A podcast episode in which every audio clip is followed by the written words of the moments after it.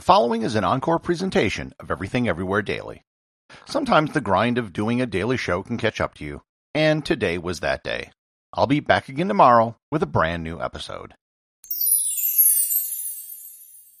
The Apollo 11 mission to land humans on the moon was one of the most complex things ever undertaken by humanity. They had to prepare for any and every eventuality, including failure of the mission.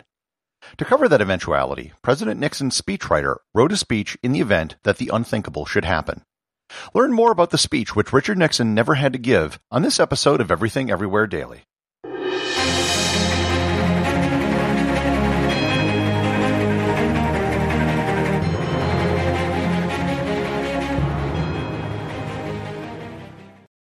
This episode is sponsored by ButcherBox. Summer is right around the corner, and that means cookouts.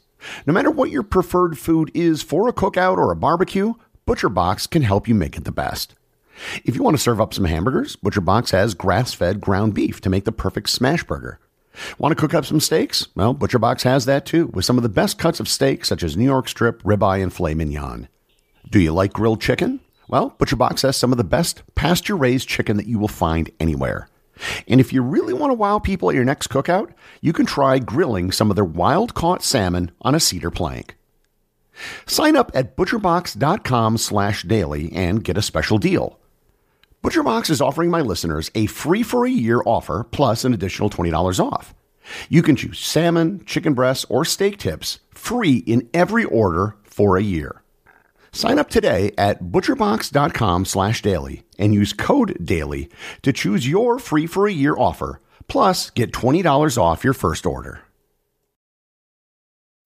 When you need mealtime inspiration, it's worth shopping Kroger, where you'll find over 30,000 mouth-watering choices that excite your inner foodie. And no matter what tasty choice you make, you'll enjoy our everyday low prices, plus extra ways to save, like digital coupons worth over $600 each week. You can also save up to $1 off per gallon at the pump with fuel points. More savings and more inspiring flavors make shopping Kroger worth it every time. Kroger, fresh for everyone. Fuel restrictions apply.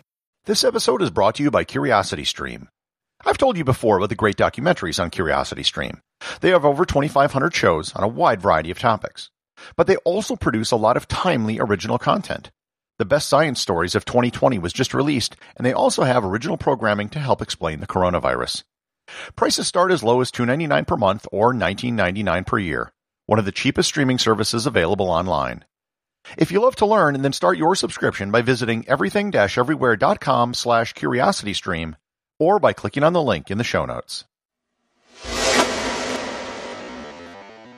On July 24, 1969, Neil Armstrong and Buzz Aldrin became the first humans to walk on the moon. During their time walking on the surface, which only lasted about two and a half hours, they received a phone call from the President of the United States, Richard Nixon. For purposes that will soon become obvious, I'd like to play the entire clip for you now. And don't worry, it's not very long. Hello, Neil and Buzz. I'm talking to you by telephone from the Oval Room at the White House. And this certainly has to be the most historic telephone call ever made from the White House. I just can't tell you how proud we all are of what you have done. For every American, this has to be the proudest day of our lives. And for people all over the world, I am sure that they too join with Americans in recognizing what an immense feat this is. Because of what you have done, the heavens have become a part of man's world. And as you talk to us from the sea of tranquility, it inspires us to redouble our efforts to bring peace and tranquility to earth. For one priceless moment in the whole history of man, all the people on this earth are truly one. One in their pride in what you have done, and one in our prayers that you will return safely to earth. The call caused some controversy. People objected to using the moment to put the emphasis on a political leader. Democrats were upset because Nixon had only been president a few months and most of the Apollo program had been developed under the Kennedy and Johnson administrations. Nonetheless, the controversy was rather minor and soon forgotten. The speech, however, wasn't the only speech that was prepared. In the lead up to Apollo 11, the Nixon administration was thinking about what they should say in their phone call to the astronauts. Nixon speechwriter William Safire was contacted by an astronaut and was warned about something that they should be prepared for. In a New York Times article in 1989, where Safire was a columnist for years, he wrote, quote, Frank Borman, our liaison with the astronauts, brought the image making up short with us. You want to be thinking of some alternative posture for the president in the event of mishaps. The blank looks at this techno jargon, he added, like what to do for the widows. Suddenly we were faced with the dark side of the moon planning. Death, if it came, would not come in a terrible blaze of glory. The greatest danger was that the two astronauts, once on the moon, would not be able to return to the command module. In that event, with no rescue possible, the men would have to bid the world farewell and close down communication, preparatory to suicide or starvation. It would hardly advance the cause of space exploration to force a half a billion viewers and listeners to participate in the agony of their demise. I prepared an appropriate statement about men who came in peace and stayed to rest in peace, holding it in my desk drawer in case of tragedy. Unquote. Safire wrote the speech, but never submitted it. After Nixon left office, the speech was sent with other documents to the National Archive. Years later, Safire wrote about his role in the Apollo 11 landing and how he wrote the plaque which the astronauts left on the moon. The speech he wrote in the event of a moon disaster was found and widely circulated. Fast forward to the year 2020. A team of researchers at MIT were working on artificial intelligence and the ability to create deep fakes. Deep fakes are videos that are close to indistinguishable from real videos where the subject is shown saying something they never actually said. As a demonstration of their technology, they decided to bring to life the speech which Richard Nixon never gave. The video shows Nixon sitting at a desk delivering what would be a televised speech, complete with a network interruption from CBS, which would have been used at the time.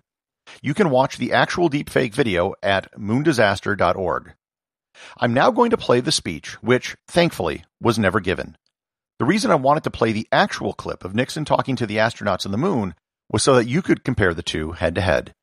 So without further ado, the entire deep fake of Richard Nixon announcing the deaths of Neil Armstrong and Buzz Aldrin on the surface of the moon. Good evening, my fellow Americans.